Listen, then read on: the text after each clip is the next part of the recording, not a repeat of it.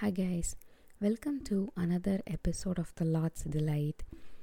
And today I want to talk about the relationship between siblings, which is unique, but I want to talk about like the Christian perspective, looking at the different sibling relationships in the Bible. And I want to start out with the relationship of Moses, Aaron, and Miriam. God chose Moses to uh, lead the Israelites out of Egypt, and Miriam and Aaron were there with them. But what happens in Numbers 12, if you see, Miriam and Aaron began to talk against Moses because of his Cushite wife. And they keep saying, Has the Lord only spoken through Moses? Hasn't he spoken through us also? There was a component of jealousy and i believe like the sibling rivalry. It it got to a point where that guy was a humble man. Moses was such a humble man. It actually says in verse 3 that more humble than anyone else on the face of the earth. He never exalted himself but the siblings saw that he was being exalted by god and i guess it didn't sit quite right with them and when God sees that, you know what He does? He says to all three, Come to my tent, let's deal with this. And then He sees these two and then tells them on verse 8, Why then were you not afraid to speak against my servant Moses? The thing is, it doesn't matter how like your siblings are we need to understand that like they have a purpose there's a calling of god and treat them with dignity and the anger of the god burned against those two for speaking one gossiping against moses and two trying to rise up against a man of god who had no intention of exalting himself. He was such a humble person. Miriam was left leprous and she became white as snow.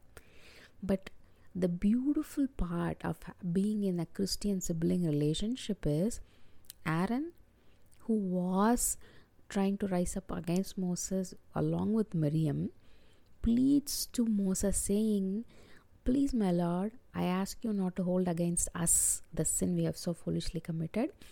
Do not let her be like this. Pray for her.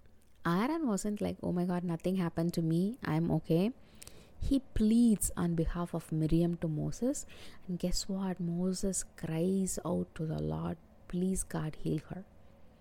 He did not hold the fact that he didn't look at them and say, You all rose up against me. I was righteous. I was faultless. So God is punishing you. He never took pleasure in that. He pleaded for them. And guess what? After that also they worked together as god had called them. That is a beautiful part of being a christian sibling relationship i think because god gets in and fixes that relationship. You can see that in multiple relationships in the bible. Let's take jacob and esau right?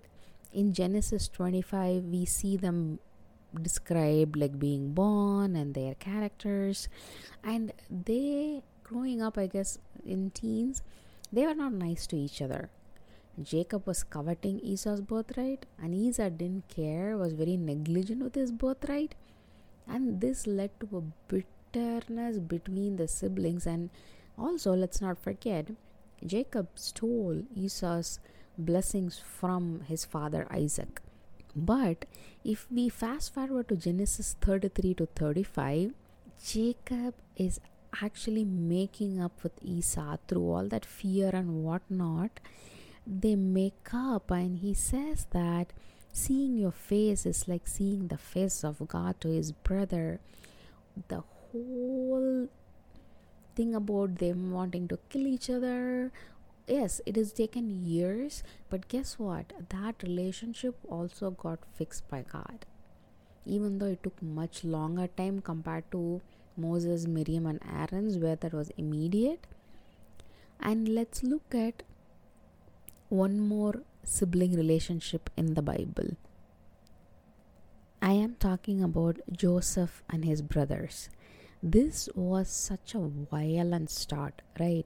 If you look in Genesis 37, Joseph is talking to his family about the dreams he had, and that actually, if you see in verse 11, it says his brothers were jealous of him, and later on, it also goes on to say his brothers hated him to the point that he was almost killed by them sold to slavery and such a lie told to the parent can you see the dynamics how bad that is this is sibling rivalry as its worst. And you would think such a relationship, like, you know, being betrayed, Joseph would have such bitterness. He was sent away from home as a slave, faced so many injustice. But look at Genesis 45. He actually is now like the administrator in Egypt who is actually giving them grain and saves them from famine.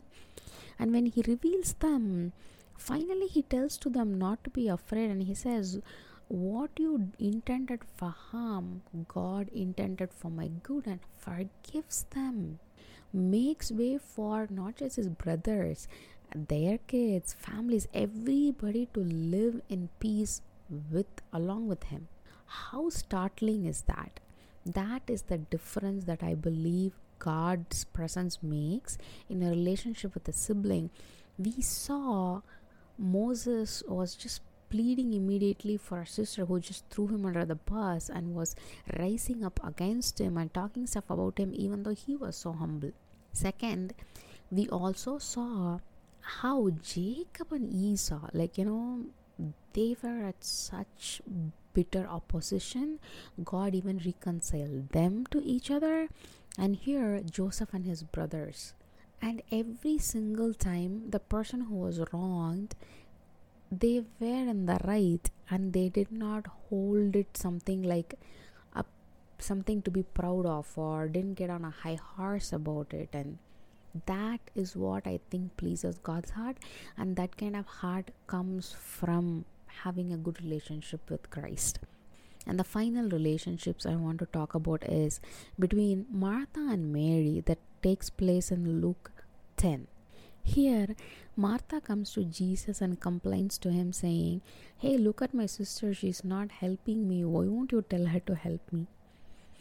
We all know that, you know, Jesus says that Mary, her sibling, has chosen the better part.